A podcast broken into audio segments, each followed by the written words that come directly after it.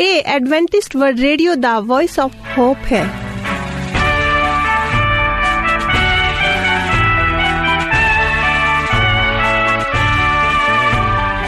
ਜੀਵਨ Jyoti Punjabi radio programme ਸੁਣ ਰਹੇ ਮੇਰੇ ਸਾਰੇ ਭੈਣ ਭਰਾਵਾਂ ਅਤੇ ਬੱਚਿਆਂ ਨੂੰ ਮੇਰਾ ਯਾਨੀ ਜਸਵੀਨਾ ਮਲ ਦਾ ਪਿਆਰ ਭਰਿਆ ਸਲਾਮ। ਮੈਂ ਜਸਵੀਨਾ ਮਲ। ਪ੍ਰੋਗਰਾਮ ਸੁਣ ਰਹੇ ਸਾਰੇ ਭੈਣ ਭਰਾਵਾਂ ਅਤੇ ਬੱਚਿਆਂ ਦਾ ਦਿਲ ਤੋਂ ਸਵਾਗਤ ਕਰਦੀ ਹਾਂ। ਇਹ ਤੁਹਾਡਾ ਆਪਣਾ ਪ੍ਰੋਗਰਾਮ ਹੈ ਅਤੇ ਇਹ ਤੁਹਾਡੇ ਲਈ ਹੀ ਤਿਆਰ ਕੀਤਾ ਜਾਂਦਾ ਹੈ।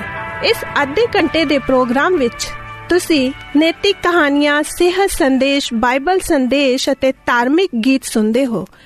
ਆਓ ਇਸ ਪ੍ਰੋਗਰਾਮ ਦੀ ਸ਼ੁਰੂਆਤ ਪਰਮੇਸ਼ਰ ਦੀ ਮਹਿਮਾ ਕਰਦੇ ਹੋਏ ਇਸ ਗੀਤ ਨਾਲ ਕਰਦੇ ਹਾਂ।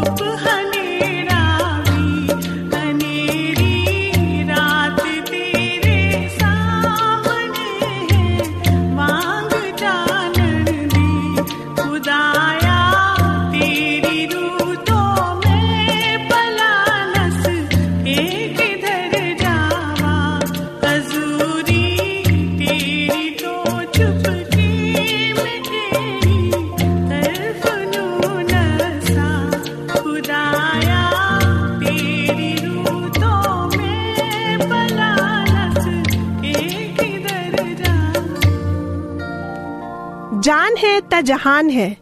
ਇਹ ਤਾਂ ਅਸੀਂ ਆਮ ਹੀ ਸੁਣਦੇ ਹਾਂ। ਇਹ ਵੀ ਕਿਹਾ ਜਾਂਦਾ ਹੈ ਕਿ ਸਿਹਤਮੰਦ ਸਰੀਰ ਵਿੱਚ ਹੀ ਸਿਹਤਮੰਦ ਮਨ ਵਸਦਾ ਹੈ। ਇਸ ਲਈ ਸਾਨੂੰ ਆਪਣੀ ਸਿਹਤ ਦਾ ਪੂਰਾ ਪੂਰਾ ਖਿਆਲ ਰੱਖਣਾ ਚਾਹੀਦਾ ਹੈ। ਆਓ, ਅੱਜ ਅਸੀਂ ਇੱਕ ਸਿਹਤ ਸੰਦੇਸ਼ ਸੁਣਦੇ ਹਾਂ। ਨਿੰਮ ਇੱਕ ਐਂਟੀਸੈਪਟਿਕ ਰੁੱਖ ਹੈ।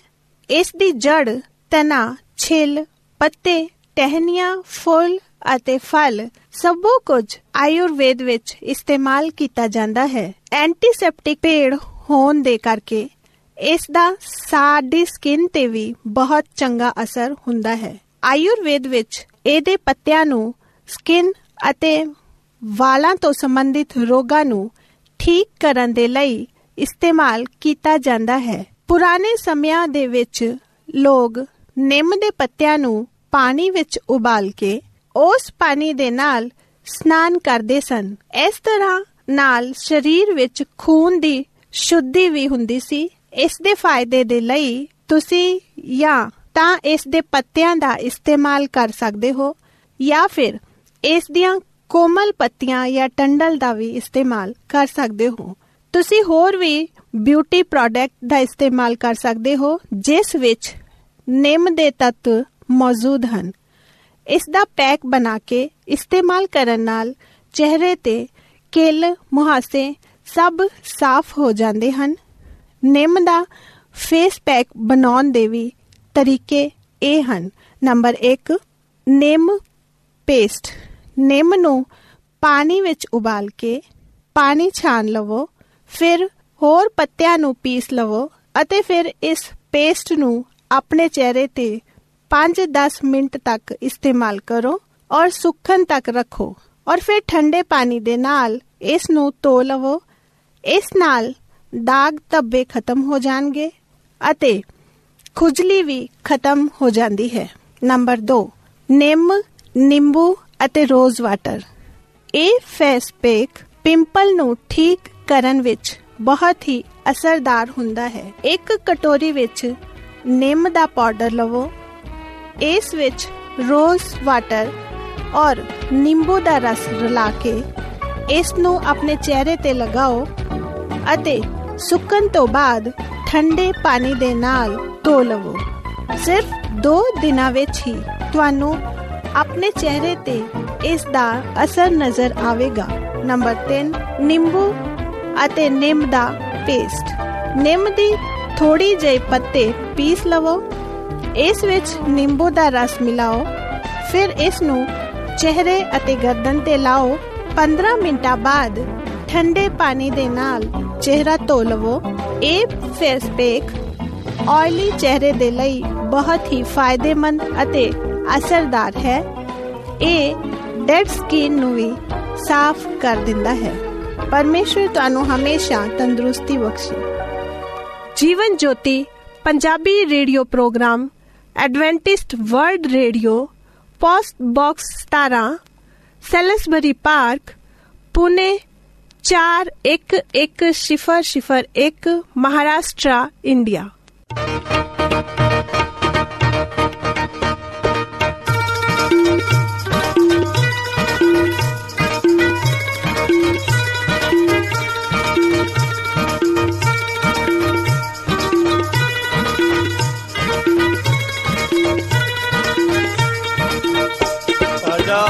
ਲਗਨਾ ਤੋਹਿ ਕਰਾਰ ਵੇ ਛਿਤੇ ਮਿਲ ਜਾ ਮੁਕੱਦਸਾਂ ਦੇ ਨਾਲ ਉਹ ਯਸੂ ਜੀ, ਤੈਨੂੰ ਵਾਜਾ ਮਾਰਦਾ ਹੋ। ਯਸੂ, ਤੈਨੂੰ ਵਾਜਾ ਮਾਰਦਾ।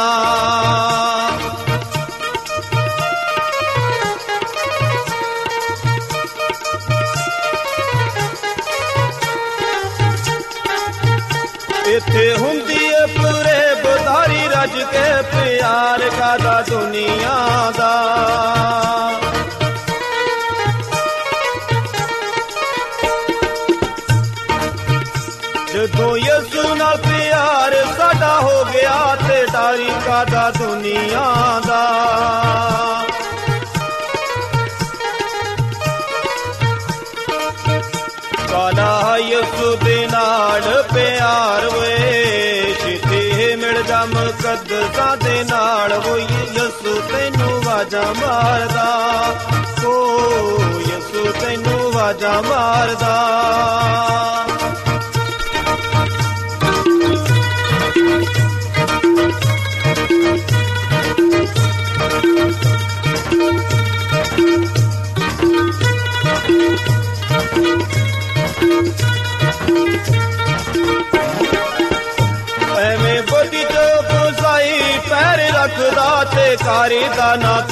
ਬੰਦਿਆ।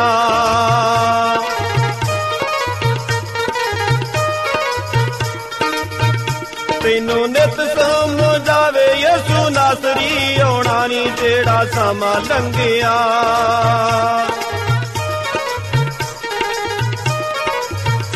ਜਦੋਂ ਜਾਵਣ ਦੀ ਆਗੀ ਤੈਨੂੰ ਤਾਰ ਵੇ ਉਦੋਂ ਪੈਣੀ ਉਤੇ ਦੋ ਜਗ੍ਹਾ ਦੀ ਮਾਰ ਵੋ ਯਸੂ ਤੈਨੂੰ ਵਾਜਾ ਮਾਰਦਾ।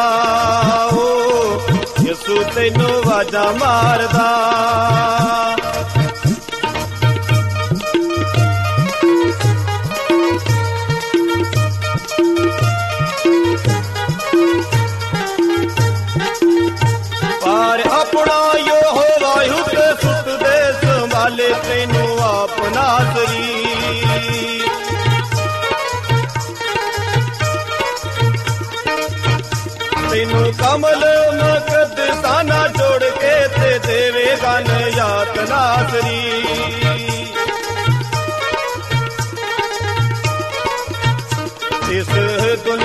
ਛੱਡ ਦੇ ਕੇ ਆਲਵੇ ਜੇ ਮਿਲ ਜਾ ਮਕਦ ਸਾਦੇ ਨਾਲ, ਉਹ ਯਸੂ ਤੈਨੂੰ ਵਾਜਾ ਮਾਰਦਾ। ਓ, ਯਸੂ ਤੈਨੂੰ ਵਾਜਾ ਮਾਰਦਾ। ਓ, ਯਸੂ ਤੈਨੂੰ ਵਾਜਾ ਮਾਰਦਾ। ਓ, ਯਸੂ ਤੈਨੂੰ ਵਾਜਾ ਮਾਰਦਾ। ਓ। ਪਰਮੇਸ਼ਰ ਦੇ ਵਚਨ ਵਿੱਚ ਲਿਖਿਆ ਹੈ, ਧਨ ਹੈ ਉਹ ਮਨੁੱਖ ਜਿਸ ਨੂੰ ਬੁੱਧ ਮਿਲ ਗਈ ਹੈ। ਅਤੇ ਜਿਸ ਨੇ ਸਮਝ ਨੂੰ ਪ੍ਰਾਪਤ ਕਰ ਲਿਆ ਹੈ। ਅਸੀਂ ਸਾਰੇ ਜਾਣਦੇ ਹਾਂ ਕਿ ਬੁੱਧ ਅਤੇ ਸਮਝ ਦੇ ਨਾਲ ਹੀ ਅਸੀਂ ਹਰ ਪਰੇਸ਼ਾਨੀ, ਹਰ ਮੁਸੀਬਤ, ਹਰ ਦੁੱਖ ਅਤੇ ਹਰ ਬਿਮਾਰੀ ਦਾ ਸਾਹਮਣਾ ਕਰ ਸਕਦੇ ਹਾਂ। ਬੁੱਧ ਅਤੇ ਸਮਝ ਸਾਨੂੰ ਪਰਮੇਸ਼ਰ ਦੇ ਵਚਨ ਰਾਹੀਂ ਹੀ ਪ੍ਰਾਪਤ ਹੁੰਦੀ ਹੈ। ਤਾਂ ਆਓ ਅੱਜ ਦਾ ਸੰਦੇਸ਼ ਅਸੀਂ ਆਪਣੇ ਰੇਡੀਓ ਪਾਸਟਰ ਪਾਸਟਰ ਵਿਲੀਅਮ ਮਲ ਰਾਹੀਂ ਸੁਣਦੇ ਹਾਂ। ਮੈਂ ਪ੍ਰਭੂ ਦਾ ਧੰਨਵਾਦੀ ਹਾਂ ਕਿ ਮੈਂ ਤੁਹਾਡੇ ਨਾਲ ਪ੍ਰਭੂ ਦਾ ਵਚਨ ਸਾਂਝਾ ਕਰ ਸਕਦਾ ਹਾਂ। ਮੇਰੇ ਭੈਣੋ ਤੇ ਭਰਾਓ, ਸੱਚਮੁੱਚ ਪ੍ਰਭੂ ਭਲਾ ਹੈ ਔਰ ਉਸ ਦੀ ਦਇਆ ਸਦਾ ਦੇ ਲਈ ਹੈ। ਜਿੰਨੇ ਵੀ ਮੇਰੇ ਭੈਣ ਭਰਾ, ਬੱਚੇ, ਬਜ਼ੁਰਗ ਅੱਜ ਵਚਨ ਸੁਣ ਰਹੇ ਹਨ, ਮੇਰੇ ਵੱਲੋਂ ਉਹਨਾਂ ਸਭਨਾਂ ਨੂੰ ਪਿਆਰ ਭਰਿਆ ਸਲਾਮ। ਭੈਣੋ ਭਰਾਓ, ਮੈਂ ਤੁਹਾਡਾ ਇਸ ਪ੍ਰੋਗਰਾਮ ਦੇ ਵਿੱਚ ਸਵਾਗਤ ਕਰਦਾ ਹਾਂ ਔਰ ਮੈਨੂੰ ਉਮੀਦ ਹੈ ਕਿ ਅੱਜ ਦਾ ਵਚਨ ਜਦ ਅਸੀਂ ਸਿੱਖਦੇ ਹਾਂ ਮਿਲ ਕੇ ਸੁਣਦੇ ਹਾਂ ਤਾਂ ਅੱਜ ਦਾ ਵਚਨ ਸਾਨੂੰ ਬਹੁਤ ਦਲੇਰੀ ਦੇਵੇਗਾ ਔਰ ਅਸੀਂ ਪ੍ਰਭੂ ਕੋਲੋਂ ਆਸ਼ੀਸ਼ ਪ੍ਰਾਪਤ ਕਰਾਂਗੇ। ਮੇਰੇ ਭੈਣੋ ਭਰਾਓ, ਅੱਜ ਮੈਂ ਤੁਹਾਡੇ ਨਾਲ ਅਯੂਬ ਨਾਂ ਦੇ ਇੱਕ ਆਦਮੀ ਦਾ ਜ਼- ਜ਼ਿਕਰ ਕਰਨਾ ਚਾਹ ਰਿਹਾ ਹਾਂ। ਉਸ ਦੇ ਬਾਰੇ 'ਚ ਅਸੀਂ ਦੇਖਾਂਗੇ ਕਿ ਵਚਨ ਕੀ ਕਹਿੰਦਾ ਹੈ। ਕਿਉਂਕਿ ਅਯੂਬ ਦੇ ਬਾਰੇ 'ਚ ਹੋ ਸਕਦਾ ਤੁਸੀਂ ਜਾਣਦੇ ਹੋਵੋ, ਪਰ ਅੱਜ ਅਸੀਂ ਦੇਖਣਾ ਹੈ ਕਿ ਅਸੀਂ ਉਸ ਦੇ ਵਾਂਗ ਕਿੱਥੇ ਖਲੋਂਦੇ ਹਾਂ ਸਾਡੀ ਸੱਚਾਈ ਕੀ ਹੈ? ਅਯੂਬ ਦੀ ਕਿਤਾਬ ਦੇ ਵਿੱਚ ਸਪਸ਼ਟ ਸ਼ਬਦਾਂ 'ਚ ਲਿਖਿਆ ਹੈ ਕਿ ਅਯੂਬ ਨਾਂ ਦਾ ਵਿਅਕਤੀ ਆਪਣੇ ਦੇਸ਼ ਦਾ ਸਭ ਤੋਂ ਖੁਸ਼ਹਾਲ ਅਤੇ ਬਹੁਤ ਹੀ ਅਮੀਰ ਵਿਅਕਤੀ ਸੀ। ਉਹਦੇ ਵਰਗਾ ਉਸ ਦੇਸ਼ ਵਿੱਚ ਕੋਈ ਨਹੀਂ ਸੀ। ਪਰ ਜਦ ਸ਼ੈਤਾਨ ਇਸ ਪਰਮੇਸ਼ਵਰ ਦੀ ਹਜ਼ੂਰੀ ਦੇ ਵਿੱਚ ਗਿਆ, ਮੈਂ ਚਾਹੁੰਦਾ ਕਿ ਤੁਸੀਂ ਵਿਚਾਰ ਕਰੋ ਕਿ ਸ਼ੈਤਾਨ ਜਿਹੜਾ ਇਨਸਾਨ ਨੂੰ ਗੁੰਮਰਾਹ ਕਰਦਾ ਆ, ਜਿਹੜਾ ਇਨਸਾਨ ਨੂੰ ਵਰਗਲਾਉਂਦਾ ਆ, ਔਰ ਜਿਹੜਾ ਇਨਸਾਨ ਨੂੰ ਤਬਾਹ ਕਰ ਦੇਣਾ ਚਾਹੁੰਦਾ ਆ, ਉਹ ਵੀ ਪਰਮੇਸ਼ਵਰ ਦੀ ਹਜ਼ੂਰੀ ਵਿੱਚ ਜਾਂਦਾ ਹੈ। ਉਹ ਘੁੰਮਦਾ ਫਿਰਦਾ ਜਦ ਉਹ ਪਰਮੇਸ਼ਵਰ ਦੀ ਹਜ਼ੂਰੀ ਵਿੱਚ ਪਹੁੰਚ ਗਿਆ ਤਾਂ ਪਰਮੇਸ਼ਵਰ ਨੇ ਉਸ ਨੂੰ ਸਵਾਲ ਕਰ ਲਿਆ। ਇਹ ਜਾਣਦੇ ਹੋਏ ਕਿ ਉਹ ਕਿੱਥੋਂ ਆਇਆ, ਫਿਰ ਵੀ ਪਰਮੇਸ਼ਵਰ ਨੇ ਉਸ ਨੂੰ ਪੁੱਛਿਆ ਕਿ ਭਈ ਤੂੰ ਕਿੱਥੋਂ ਆ ਰਿਹਾ ਹੈ? ਮੇਰੇ ਭੈਣੋ ਭਰਾਓ, ਅਯੂਬ ਦੀ ਕਿਤਾਬ ਪਹਿਲਾ ਅਧਿਆਇ ਬਿਲਕੁਲ ਸਪਸ਼ਟ ਕਰਦਾ ਹੈ ਕਿ ਉੱਥੇ ਉਹਨੇ ਸ਼ਬਦ ਇਸਤੇਮਾਲ ਕੀਤੇ ਕਿ ਮੈਂ ਤੇਰੀ ਬਣਾਈ ਹੋਈ ਦੁਨੀਆ 'ਚ ਘੁੰਮਦਾ ਫਿਰਦਾ ਆ ਰਿਹਾ ਹਾਂ ਇੱਥੇ ਪਰਮੇਸ਼ਵਰ ਉਸ ਨੂੰ ਕਹਿ ਰਿਹਾ ਹੈ, ਕਹਿੰਦਾ ਕੀ ਤੂੰ ਮੇਰਾ ਬੰਦਾ ਅਯੂਬ ਦੇਖਿਆ? ਸ਼ੈਤਾਨ ਪਰਮੇਸ਼ਰ ਨੂੰ ਉੱਥੇ ਉੱਤਰ ਦੇ ਰਿਹਾ, ਜਵਾਬ ਦੇ ਰਿਹਾ, ਕਹਿੰਦਾ ਪ੍ਰਭੂ ਤੂੰ ਨੂੰ ਆਸ਼ੀਸ਼ ਦਿੱਤੀ ਹੈ ਤੂੰ ਸਭ ਕੁਝ ਉਹਨੂੰ ਦੇ ਰਿਹਾ ਆ, ਤੇਰਾ ਹੱਥ ਉਹਦੇ ਉੱਪਰ ਆ, ਇਸ ਲਈ ਉਹ ਤੇਰੀ ਮਹਿਮਾ ਕਰਦਾ, ਤੇਰਾ ਗੁਣਗਾਨ ਗਾਉਂਦਾ ਆ। ਤੂੰ ਆਪਣਾ ਉਸ ਹੱਥ ਉਸ ਤੋਂ ਪਰੇ ਕਰਕੇ ਦੇਖ, ਉਹ ਤੇਰੇ ਤੋਂ ਦੂਰ ਹੋ ਜਾਏਗਾ ਯਾਨੀ ਕਿ ਅਸੀਂ ਕਹਿ ਸਕਦੇ ਹਾਂ ਕਿ ਉਸ ਸਮੇਂ ਇਸ ਧਰਤੀ ਤੇ ਬੁਰਾਈ ਭਰੀ ਹੋਈ ਸੀ, ਪਰ ਫਿਰ ਵੀ ਇਨਸਾਨ ਸਨ ਅਯੂਬ ਵਰਗੇ ਜੋ ਪ੍ਰਭੂ ਨੂੰ ਮੰਨਦੇ ਸਨ ਔਰ ਪ੍ਰਭੂ ਤੇ ਵਿਸ਼ਵਾਸ ਰੱਖਦੇ ਸਨ। ਅੱਜ ਇਸ ਦੁਨੀਆ 'ਚ ਰਹਿੰਦੇ ਹੋਏ ਸਾਡੇ ਸਾਹਮਣੇ ਇਹ ਸਵਾਲ ਉੱਠਦਾ ਆ ਕਿ ਜਦ ਸਾਡੇ ਚਾਰੋਂ ਤਰਫ ਚਾਰ ਚਫੇਰੇ ਹਰ ਪਾਸੇ ਬਰ- ਬਦੀ ਪਨਪ ਰਹੀ ਹੈ, ਬੁਰਾਈ ਭਰੀ ਹੋਈ ਹੈ ਤਾਂ ਇਨਸਾਨ ਪ੍ਰਭੂ ਨੂੰ ਕਿਵੇਂ ਮੰਨ ਸਕਦਾ ਹੈ ਪ੍ਰਭੂ ਦੇ ਨੇੜੇ ਕਿਵੇਂ ਜਾ ਸਕਦਾ ਹੈ ਜਦ ਅਸੀਂ ਦੁੱਖਾਂ, ਤਕਲੀਫਾਂ ਅਤੇ ਪਰੇਸ਼ਾਨੀਆਂ ਨਾਲ ਘਿਰੇ ਹੋਏ ਆ ਹਰ ਕਦਮ ਤੇ ਠੋਕਰ ਲੱਗਦੀ ਹੈ। ਜ਼ਿੰਦਗੀ ਦੇ ਹਰ ਦਿਨ ਸਾਨੂੰ ਮੁਸੀਬਤਾਂ ਦਾ ਸਾਹਮਣਾ, ਚੁਣੌਤੀਆਂ ਦਾ ਸਾਹਮਣਾ ਕਰਨਾ ਪੈਂਦਾ ਆ। ਤਾਂ ਫਿਰ ਅਸੀਂ ਪ੍ਰਭੂ ਦੇ ਨੇੜੇ ਕਿਵੇਂ ਜਾ ਸਕਦੇ ਹਾਂ? ਪਰ ਅਯੂਬ ਦੇ ਜੀਵਨ ਤੇ ਜਦ ਅਸੀਂ ਝਾਤੀ ਮਾਰਦੇ ਹਾਂ, ਤਾਂ ਮੇਰੇ ਭੈਣੋ ਭਰਾਓ, ਤਾਂ ਸਾਨੂੰ ਇਹ ਸਮਝ ਆਵੇਗਾ ਕਿ ਅਯੂਬ ਦੁਨੀਆ ਤੋਂ ਬੇਖਬਰ ਨਹੀਂ ਸੀ, ਅਣਜਾਣ ਨਹੀਂ ਸੀ, ਪਰ ਉਹ ਪਰਮੇਸ਼ਵਰ ਤੇ ਜ਼ਿਆਦਾ ਭਰੋਸਾ ਰੱਖਦਾ ਸੀ। ਉਹ ਜਾਣਦਾ ਸੀ ਕਿ ਉਸ ਦਾ ਪਰਮੇਸ਼ਵਰ ਉਸ ਨੂੰ ਸੰਭਾਲੇਗਾ। ਉਹ ਜਾਣਦਾ ਸੀ ਕਿ ਉਸ ਦਾ ਪਰਮੇਸ਼ਵਰ ਉਸ ਦੀ ਹਰ ਜ਼ਰੂਰਤ ਨੂੰ ਪੂਰਾ ਕਰੇਗਾ। ਉਹ ਜਾਣਦਾ ਸੀ ਕਿ ਉਹ ਪਰਮੇਸ਼ਵਰ ਕੋਲੋਂ ਆਸ਼ੀਸ਼ਾਂ ਪ੍ਰਾਪਤ ਕਰ ਸਕਦਾ। ਇਹੀ ਕਾਰਨ ਸੀ ਕਿ ਉਹ ਬਹੁਤ ਨੇੜੇ ਸੀ ਆਪਣੇ ਪ੍ਰਭੂ ਦੇ, ਆਪਣੇ ਪਰਮੇਸ਼ਵਰ ਨੂੰ ਦਿਨ ਰਾਤ ਯਾਦ ਰੱਖਦਾ ਸੀ। ਅੱਜ ਜੇਕਰ ਅਸੀਂ ਦੇਖੀਏ ਕਿ ਪਰੇਸ਼ਾਨੀਆਂ ਦਾ ਕਾਰਨ ਕੀ ਹੈ, ਤਾਂ ਅਸੀਂ ਮਹਿਸੂਸ ਕਰਾਂਗੇ ਕਿ ਅਸੀਂ ਉਹਨਾਂ ਦੁਨਿਆਵੀ ਚੀਜ਼ਾਂ ਤੇ ਜ਼ਿਆਦਾ ਦਿਲ ਲਗਾਉਂਦੇ ਆ ਜਿਨ੍ਹਾਂ ਦੀ ਕੋਈ ਮਿਆਦ ਹੀ ਨਹੀਂ ਆ ਪਰਮੇਸ਼ਵਰ ਨਾਲੋਂ ਜ਼ਿਆਦਾ ਭਰੋਸਾ ਅਸੀਂ ਨਾਸ਼ਵਾਨ ਚੀਜ਼ਾਂ ਤੇ ਲਗਾ ਲਗਾ ਦਿੰਨੇ ਆ ਰੁਪਏ ਪੈਸੇ ਨੂੰ ਅਸੀਂ ਆਪਣਾ ਪਰਮੇਸ਼ਵਰ, ਆਪਣਾ ਦੇਵਤਾ ਬਣਾ ਲਿਆ। ਇਸੇ ਕਾਰਨ ਹੈ ਕਿ ਅਸੀਂ ਦੁੱਖਾਂ ਨੂੰ ਨਿਯੋਤਾ ਦੇ ਚੁੱਕੇ ਹਾਂ ਆਪਣੇ ਜੀਵਨ ਦੇ ਵਿੱਚ। ਅਯੂਬ ਦੇ ਲਈ ਲਿਖਿਆ, ਅਯੂਬ ਦੇ ਸੱਤ ਪੁੱਤਰ ਅਤੇ ਤਿੰਨ ਧੀਆਂ ਸਨ। ਔਰ ਅਕਸਰ ਇਹ ਸਾਰੇ ਭੈਣ ਭਰਾ ਇਕੱਠੇ ਹੋ ਕੇ ਖੁਸ਼ੀ ਕਰਦੇ ਸਨ। ਅਯੂਬ ਦੇ ਕੋਲ ਬਹੁਤ ਵੱਡਾ ਇੱਜ਼ਤ ਸੀ, ਬਹੁਤ ਅਮੀਰ ਆਦਮੀ ਸੀ, ਨੌਕਰ ਚਾਕਰ। ਬਹੁਤ ਸਾਰੇ ਮਵੇਸ਼ੀ ਸਨ। ਜਾਨਵਰ, ਭੇਡਾਂ, ਬੱਕਰੀਆਂ, ਊਂਠ। ਸਭ ਕੁਝ ਸੀ ਜੋ ਉਸ ਸਮੇਂ ਇੱਕ ਅਮੀਰ ਆਦਮੀ ਦੇ ਘਰ 'ਚ ਹੁੰਦਾ ਆ।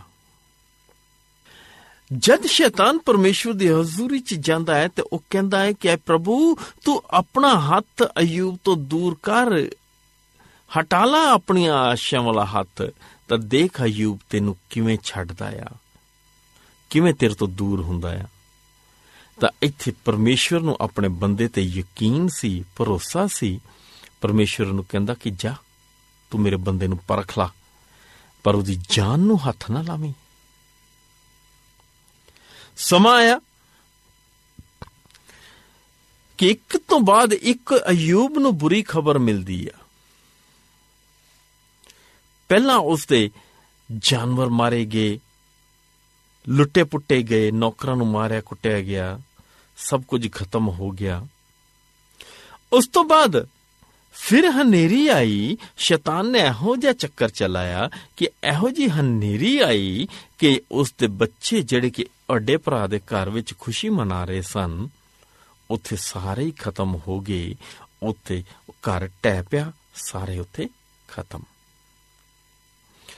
ਅਯੂਬ ਤੇ ਦੁੱਖਾਂ ਦਾ ਪਹਾੜ ਟੁੱਟਦਾ ਗਿਆ। ਇੱਕ ਤੋਂ ਬਾਅਦ ਇੱਕ ਕਰਕੇ ਜੋ ਆਪਣੇ ਇਲਾਕੇ ਦਾ ਸਭ ਤੋਂ ਅਮੀਰ ਆਦਮੀ ਸੀ, ਅੱਜ ਉਹ ਆਪਣੇ ਇਲਾਕੇ 'ਚ ਸਭ ਤੋਂ ਦੁਖੀ ਆਦਮੀ ਅਸੀਂ ਕਹਿ ਸਕਦੇ ਹਾਂ, ਮੰਨ ਸਕਦੇ ਹਾਂ। ਧਰਤੀ ਤੇ ਬੈਠਾ ਹੈ। ਉਸ ਦੇ ਸਰੀਰ ਤੇ ਫੋੜੇ ਹੋ ਗਏ। ਸਿਰਫ ਉਹਦਾ ਸਾਹ ਚੱਲ ਰਿਹਾ ਹੈ। ਸਰੀਰਿਕ ਮਾਂਦਗੀ ਆ ਗਈ। ਧਨ ਦੌਲਤ ਸਾਰਾ ਲੁੱਟਿਆ ਪੁੱਟਿਆ ਗਿਆ। ਤਾਂ ਹੁਣ ਉਸਦੇ ਦੋਸਤ ਵੀ ਉਸ ਨੂੰ ਅਫਸੋਸ ਕਰਦੇ ਨੇ ਔਰ ਦੁਖੀ ਹੁੰਦੇ ਨੇ, ਰੋਂਦੇ ਚਿল্ਲਾਉਂਦੇ ਨੇ, ਪਰ ਕੁਝ ਉਸ ਦੇ ਲਈ ਨਹੀਂ ਕਰ ਪਾਉਂਦੇ। ਉਸ ਦੇ ਘਰ ਵਾਲੇ ਉਸ ਦੀ ਬੀਵੀ ਵੀ ਉਸ ਤੋਂ ਇੰਨਾ ਦੇਖ ਕੇ ਪਰੇਸ਼ਾਨ ਹੋ ਗਈ ਉਸ ਦੇ ਦੁੱਖ ਨੂੰ ਦੇਖ ਕੇ ਔਰ ਕਹਿਣ ਲੱਗੀ, ਕਹਿੰਦੀ ਕਿ ਤੂੰ ਹਾਲੇ ਵੀ ਪਰਮੇਸ਼ਵਰ ਦਾ ਧੰਨਵਾਦ ਕਰ ਰਿਹਾ ਉਸ ਦਾ ਗੁਣਗਾਨ ਗਾ ਰਿਹਾ। ਇੰਨੀ ਵਿਪਤਾ ਤੇਰੇ ਤੇ ਆ ਗਈ, ਤੂੰ ਕਿਉਂ ਨਹੀਂ ਉਸ ਨੂੰ ਬੁਰਾ ਭਲਾ ਕਹਿੰਦਾ ਭਾਵੇਂ ਤੂੰ ਫੇਰ ਮਾਰੀ ਜਾਵੇਂ? ਕਿਉਂਕਿ ਉਸ ਦਾ ਦੁੱਖ ਇੰਨਾ ਡਾਡਾ ਇੰਨਾ ਵੱਡਾ ਸੀ ਕਿ ਉਸ ਦੀ ਬੀਵੀ ਕੋ ਵੀ ਚੱਲਿਆ ਨਹੀਂ ਸੀ ਜਾ ਰਿਹਾ। ਪਰ ਮੇਰੇ ਭੈਣੋ ਤੇ ਭਰਾਓ, ਮੇਰੇ ਅਜ਼ੀਜ਼ੋ, ਅਯੂਬ ਆਪਣੇ ਵਿਸ਼ਵਾਸ ਤੋਂ ਨਹੀਂ ਡੋਲਿਆ, ਈਮਾਨ ਤੋਂ ਪਰੇ ਨਹੀਂ ਹਟਿਆ। ਕਹਿਣ ਲੱਗਾ, ਕਿਉਂ ਕਮਲੀਆਂ ਜਨਾਨੀਆਂ ਵਾਂਗ ਗੱਲਾਂ ਕਰਦੀਆਂ?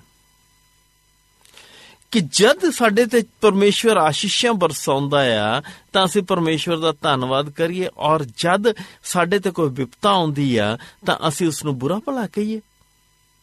ਕਹਿੰਦਾ, ਕਿਉਂ? ਚੱਲੀਆਂ ਜਨਾਨੀਆਂ ਵਾਂਗ ਤੂੰ ਗੱਲ ਕਰਦੀਆਂ। ਮੇਰੇ ਭੈਣੋ ਭਰਾ ਅਯੂਬ ਕਹਿੰਦਾ ਕਿ ਪਰਮੇਸ਼ਵਰ ਨੇ ਦਿੱਤਾ, ਉਹਨੇ ਲੈ ਲਿਆ ਉਸ ਦਾ ਨਾਮ ਮੁਬਾਰਕ ਹੋਵੇ। ਪਰਮੇਸ਼ਵਰ ਨੂੰ ਉਹ ਹਾਲੇ ਵੀ ਯਾਦ ਕਰ ਰਿਹਾ ਔਰ ਜਾਣਦਾ ਕਿ ਉਸ ਦਾ ਪਰਮੇਸ਼ਵਰ ਕੁਝ ਵੀ ਕਰਨ ਵਿੱਚ ਸਮਰਥ ਹੈ ਔਰ ਪਰਮੇਸ਼ਵਰ ਆਸ਼ੀਸ਼ਾਂ ਦਾ ਸੋਤਾ ਆ। ਮੇਰੇ ਭੈਣੋ ਭਰਾਓ, ਉਹ ਕਹਿੰਦਾ, ਅਯੂਬ ਸਪਸ਼ਟ ਕਹਿੰਦਾ ਕਹਿੰਦਾ ਇਨਸਾਨ ਆਪਣੇ ਮਾਂ ਦੇ ਢਿੱਡ ਵਿੱਚੋਂ ਨੰਗਾ ਆਉਂਦਾ ਹੈ, ਖਾਲੀ ਹੱਥ ਆਉਂਦਾ ਆ ਔਰ ਵਾਪਸ ਉਹ ਖਾਲੀ ਹੱਥ ਹੀ ਚਲਿਆ ਜਾਂਦਾ ਆ। ਅੱਜ ਅਸੀਂ ਦੇਖੀਏ ਕਿ ਸਾਡਾ ਈਮਾਨ ਕਿਹੋ ਜਿਹਾ ਆ। ਪਹਿਲੀ ਗੱਲ ਅਸੀਂ ਦੁੱਖਾਂ ਨੂੰ ਆਪ ਨਿਯੋਤਾ ਦਿੱਤਾ ਹੈ ਕਿਉਂਕਿ ਪਰਮੇਸ਼ਵਰ ਤੇ ਘਟ ਔਰ ਦੁਨੀਆਦਾਰੀ ਤੇ, ਦੁਨੀਆ ਦੇ ਐਸ਼ੋ ਆਰਾਮ ਤੇ, ਦੁਨੀਆ ਦੀਆਂ ਚੀਜ਼ਾਂ ਤੇ ਅਸੀਂ ਵੱਧ ਦਿਲ ਲਗਾਉਂਦੇ ਆ ਦੂਸਰੀ ਗੱਲ, ਸਾਡਾ ਜੀਵਨ ਇੰਨਾ ਦੁੱਖਾਂ ਨਾਲ ਭਰਿਆ ਆ ਕਿ ਸਾਨੂੰ ਆਪ ਨੂੰ ਇਹ ਸਮਝ ਨਹੀਂ ਆ ਰਹੀ ਕਿ ਐਸੇ ਪਰਮੇਸ਼ਵਰ ਦੀ ਹਜ਼ੂਰੀ 'ਚ ਜਾਈਏ ਕਿ ਨਾ ਜਾਈਏ। ਤੀਸਰੀ ਗੱਲ ਕਿ ਜੇ ਵਚਨ ਕਹਿੰਦਾ ਹੈ ਪਰਮੇਸ਼ਰ ਕਹਿੰਦਾ ਵਚਨ ਦੇ ਰਾਹੀਂ, ਤੁਸੀਂ ਮੈਨੂੰ ਪਰਖੋ ਤੇ ਵੇਖੋ ਮੈਂ ਕਿੰਨਾ ਮਿਹਰਬਾਨ ਆ ਮੈਂ ਅਸਮਾਨ ਦੀਆਂ ਖਿੜਕੀਆਂ ਖੋਲ ਕੇ ਤੁਹਾਡੇ ਤੇ ਆਸ਼ੀਸ਼ਾਂ ਬਰਸਾਵਾਂਗਾ ਕਿ ਤੁਹਾਡੇ ਕੋਲ ਰੱਖਣ ਦੇ ਲਈ ਜਗ੍ਹਾ ਨਹੀਂ ਹੋਏਗੀ। ਪਰ ਅੱਜ ਅਸੀਂ ਆਪਣੀ ਹਿੰਮਤ ਦੇ ਨਾਲ ਆਸ਼ੀਸ਼ਾਂ ਬਟੋਰਨਾ ਚਾਹੁੰਦੇ ਆ ਔਰ ناکਾਮ ਹੁੰਨੇ ਅੱਜ ਤੱਕ ਅਸੀਂ ਪਰਮੇਸ਼ਵਰ ਤੇ ਭਰੋਸਾ ਰੱਖ ਕੇ ਉਸ ਨੂੰ ਪਰਖਿਆ ਹੀ ਨਹੀਂ। ਸਾਡੇ ਹਾਲਾਤ ਕਿਹੋ ਜਿਹੇ ਹਨ? ਕੀ ਅਸੀਂ ਹਰ ਦੁੱਖ ਤਕਲੀਫ ਦਾ ਸਾਹਮਣਾ ਕਰਨ ਦੇ ਲਈ ਤਿਆਰ ਜਾਂ ਕਰ ਕਹੀਏ ਕਿ ਕਰ ਸਕਦੇ ਹਾਂ? ਮੇਰੇ ਭੈਣੋ ਭਰਾਓ, ਜਦ ਤੱਕ ਅਸੀਂ ਆਪਣਾ ਜੀਵਨ ਪ੍ਰਭੂ ਨੂੰ ਨਹੀਂ ਦਿੰਦੇ, ਆਪਣੇ ਜੀਵਨ 'ਚ ਪ੍ਰਭੂ ਨੂੰ ਪਹਿਲੀ ਜਗ੍ਹਾ ਨਹੀਂ ਦਿੰਦੇ, ਅਸੀਂ ਕਦੀ ਵੀ ਸੰਤੁਸ਼ਟ ਨਹੀਂ ਹੋ ਸਕਦੇ। ਸਾਡੀਆਂ ਚਾਹਤਾਂ ਵਧਦੀਆਂ ਚਲੀਆਂ ਜਾਣਗੀਆਂ ਔਰ ਸਾਡੇ ਜੀਵਨ ਦੇ ਵਿੱਚ ਕੋਈ ਨਾ ਕੋਈ ਕਮੀ ਹੀ ਰਹੇਗੀ। ਅਯੂਬ ਦੇ ਜੀਵਨ ਤੇ ਤੁਸੀਂ ਵਿਚਾਰ ਕਰਕੇ ਦੇਖੋ ਕਿ ਜਦੋਂ ਆਪਣੇ ਈਮਾਨ 'ਚ ਨਹੀਂ ਡੋਲਿਆ, ਤਾਂ ਪਰਮੇਸ਼ਵਰ ਨੇ ਆਪਣੇ ਬੰਦੇ ਨੂੰ ਛੱਡਿਆ ਨਹੀਂ। ਚਾਹੇ ਉਸ ਦੇ ਸਰੀਰ ਤੇ ਫੋੜੇ ਹੋ ਗਏ, ਕੀੜੇ ਪੈ ਗਏ, ਉਸ ਦੇ ਜ਼ਖਮਾਂ ਦੇ ਵਿੱਚ, ਜਦ ਉਸਨੇ ਪਰਮੇਸ਼ਵਰ ਨੂੰ ਨਹੀਂ ਛੱਡਿਆ, ਤਾਂ ਪਰਮੇਸ਼ਵਰ ਨੇ ਉਸ ਦੇ ਜੀਵਨ ਨੂੰ ਵਾਪਸ ਬਹਾਲ ਕੀਤਾ। ਔਰ ਦੱਸਿਆ ਗਿਆ ਹੈ ਕਿ ਪਰਮੇਸ਼ਵਰ ਨੇ ਉਹਨੂੰ ਪਹਿਲੇ ਨਾਲੋਂ ਵੀ ਦੂਣੀਆਂ ਬਰਕਤਾਂ ਦਿੱਤੀਆਂ। ਮੈਂ ਚਾਹੁੰਦਾ ਕਿ ਤੁਸੀਂ ਯਾਦ ਰੱਖੋ ਕਿ ਵਚਨ ਕਹਿ ਰਿਹਾ ਕਿ ਉਹ ਆਪਣੇ ਇਲਾਕੇ ਦਾ ਸਭ ਤੋਂ ਧਨੀ ਵਿਅਕਤੀ ਸੀ। ਆਪਣੇ ਦੇਸ਼ ਨੂੰ ਤੁਸੀਂ ਛੱਡ ਦਿਓ ਆਪਣੇ ਪ੍ਰਾਂਤ ਨੂੰ ਛੱਡ ਦਿਓ ਬਲਕਿ ਉਹ ਆਪਣੇ ਇਲਾਕੇ ਦਾ ਸਭ ਤੋਂ ਧਨੀ ਵਿਅਕਤੀ ਸੀ। ਫਿਰ ਵਚਨ ਕਹਿ ਰਿਹਾ ਕਿ ਪਰਮੇਸ਼ਵਰ ਨੇ ਉਸ ਨੂੰ ਪਹਿਲੇ ਨਾਲੋਂ ਵੀ ਦੁਨੀਆ ਬਰਕਤਾਂ ਦਿੱਤੀਆਂ, ਯਾਨੀ ਕਿ ਉਹ ਹੋਰ ਵੀ ਧਨੀ ਹੋ ਗਿਆ, ਕਿਉਂਕਿ ਉਸ ਦਾ ਵਿਸ਼ਵਾਸ ਉਸ ਦਾ ਭਰੋਸਾ ਉਸ ਦੇ ਪਰਮੇਸ਼ਵਰ ਤੇ ਸੀ। ਅੱਜ ਸਾਡਾ ਭਰੋਸਾ ਕਿਸ ਤੇ ਹੈ? ਅਸੀਂ ਆਪਣੇ ਜੀਵਨ ਵਿੱਚ ਪਹਿਲੀ ਥਾਂ ਕਿਹਨੂੰ ਦਿੰਨੇ ਆ? ਪਰਖੋ ਔਰ ਦੇਖੋ, ਪ੍ਰਭੂ ਭਲਾ ਹੈ, ਪ੍ਰਭੂ ਕਹਿੰਦਾ ਹੈ ਕਿ ਮੇਰੇ ਕੋਲ ਆਓ, ਮੈਂ ਤੁਹਾਨੂੰ ਆਰਾਮ ਦੇਵਾਂਗਾ। ਪ੍ਰਭੂ ਕਹਿੰਦਾ ਹੈ ਕਿ ਤੁਹਾਨੂੰ ਕਦੀ ਵੀ ਕਿਸੇ ਚੀਜ਼ ਦੀ ਥੋੜ ਨਹੀਂ ਹੋਵੇਗੀ। ਪ੍ਰਭੂ ਕਹਿੰਦਾ ਹੈ ਕਿ ਮੈਂ ਤੁਹਾਨੂੰ ਧਰਤੀ ਦੀਆਂ ਉਚਾਈਆਂ ਤੇ ਲੈ ਜਾਵਾਂਗਾ। ਕੀ ਤੁਸੀਂ ਪ੍ਰਭੂ ਦੇ ਨਾਲ ਆਪਣਾ ਰਿਸ਼ਤਾ ਕਾਇਮ ਕਰਨਾ ਚਾਹੁੰਦੇ ਹੋ? ਕੀ ਤੁਸੀਂ ਚਾਹੁੰਦੇ ਹੋ ਕਿ ਪ੍ਰਭੂ ਤੁਹਾਨੂੰ ਆਸ਼ੀਸ਼ ਦੇਵੇ? ਕੀ ਤੁਸੀਂ ਚਾਹੁੰਦੇ ਹੋ ਕਿ ਤੁਹਾਡੇ ਜੀਵਨ 'ਚ ਖੁਸ਼ਹਾਲੀ ਬਹਾਲ ਹੋਵੇ? ਤਾਂ ਆਪਣਾ ਜੀਵਨ ਪ੍ਰਭੂ ਨੂੰ ਦਿਓ। ਪ੍ਰਭੂ ਤੁਹਾਨੂੰ ਆਸ਼ੀਸ਼ ਦੇਵੇ ਆਓ ਪ੍ਰਾਰਥਨਾ ਕਰੀਏ ਸੱਚੇ ਜੀਵਿਤ ਮਹਾਨ ਪਿਤਾ ਪਰਮੇਸ਼ਵਰ ਦਿਲ ਦੀਆਂ ਗਹਿਰਾਈਆਂ ਤੋਂ ਅਸੀਂ ਤੁਹਾਡੇ ਧੰਨਵਾਦੀ ਹਾਂ ਕਿ ਤੁਸੀਂ ਸਾਨੂੰ ਇਹ ਸਮਾਂ ਦਿੱਤਾ ਔਰ ਅਸੀਂ ਤੁਹਾਡੇ ਵਚਨ ਦੇ ਰਾਹੀਂ ਤੁਹਾਡੇ ਬੰਦੇ ਅਯੂਬ ਦੇ ਜੀਵਨ ਨੂੰ ਦੇਖ ਸਕੀਏ ਪਿਤਾ ਪਰਮੇਸ਼ਵਰ ਹੋਣ ਦੋ ਕਿ ਅਸੀਂ ਤੁਹਾਡੇ ਬੰਦੇ ਅਯੂਬ ਜਿਹਾ ਵਿਸ਼ਵਾਸ ਕਰ ਸਕੀਏ ਆਪਣੇ ਜੀਵਨ 'ਚ ਤੁਹਾਡੇ ਬੰਦੇ ਵਾਂਗ ਤੁਹਾਨੂੰ ਜਗ੍ਹਾ ਦੇ ਸਕੀਏ, ਤੁਹਾਡੇ ਨਾਲ ਆਪਣਾ ਨਾਤਾ ਜੋੜ ਕੇ ਅਸੀਂ ਆਪਣਾ ਜੀਵਨ ਸਫਲ ਕਰ ਸਕੀਏ, ਜ਼ਿੰਦਗੀ 'ਚ ਅੱਗੇ ਵਧ ਸਕੀਏ, ਤੁਹਾਡੇ ਕੋਲੋਂ ਆਸ਼ੀਸ਼ਾਂ ਲੈ ਸਕੀਏ ਔਰ ਸਵਰਗੀ ਪਿਤਾ ਤੁਹਾਡੇ ਨਾਮ ਦੀ ਮਹਿਮਾ ਕਰਦੇ ਚਲੇ ਜਾਈਏ। ਹੁਣ ਤੋਂ ਕਿ ਅਸੀਂ ਹੋਰਾਂ ਦੇ ਲਈ ਵੀ ਆਸ਼ੀਸ਼ ਦਾ ਕਾਰਨ ਹੋ ਸਕੀਏ, ਯਿਸੂ ਮਸੀਹ ਦੇ ਨਾਮ 'ਚ ਮੰਗਦੇ ਹਾਂ। ਆਮੀਨ।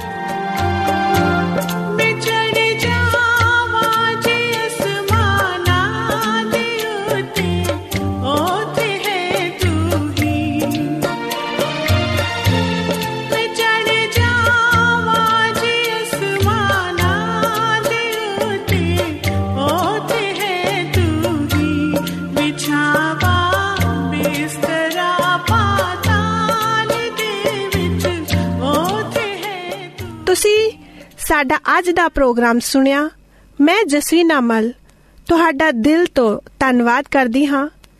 ਮੈਨੂੰ ਉਮੀਦ ਹੈ ਕਿ ਤੁਹਾਨੂੰ ਇਹ ਅੱਜ ਦਾ ਪ੍ਰੋਗਰਾਮ ਪਸੰਦ ਆਇਆ ਹੋਵੇਗਾ ਅਤੇ ਇਸ ਪ੍ਰੋਗਰਾਮ ਦੇ ਰਾਹੀਂ ਤੁਸੀਂ ਸਾਰੇ ਪਰਮੇਸ਼ਰ ਤੋਂ ਆਸ਼ੀਸ਼ ਪ੍ਰਾਪਤ ਕਰੋਗੇ। ਜੇਕਰ ਕੋਈ ਵੀ ਭੈਣ ਅਤੇ ਭਰਾ ਚਾਹੁੰਦਾ ਹੈ ਕਿ ਤੁਹਾਡੇ ਲਈ ਵਿਸ਼ੇਸ਼ ਪ੍ਰਾਰਥਨਾ ਕੀਤੀ ਜਾਵੇ ਜਾਂ ਪ੍ਰੋਗਰਾਮ ਦੇ ਬਾਰੇ ਹੋਰ ਕੋਈ ਜਾਣਕਾਰੀ ਚਾਹੁੰਦੇ ਹੋ ਜਾਂ ਕੋਈ ਵਿਸ਼ੇਸ਼ ਸੁਝਾਅ ਦੇਣਾ ਚਾਹੁੰਦੇ ਹੋ, ਤਾਂ ਤੁਸੀਂ ਇਸ ਪਤੇ ਤੇ ਲਿਖ ਸਕਦੇ ਹੋ।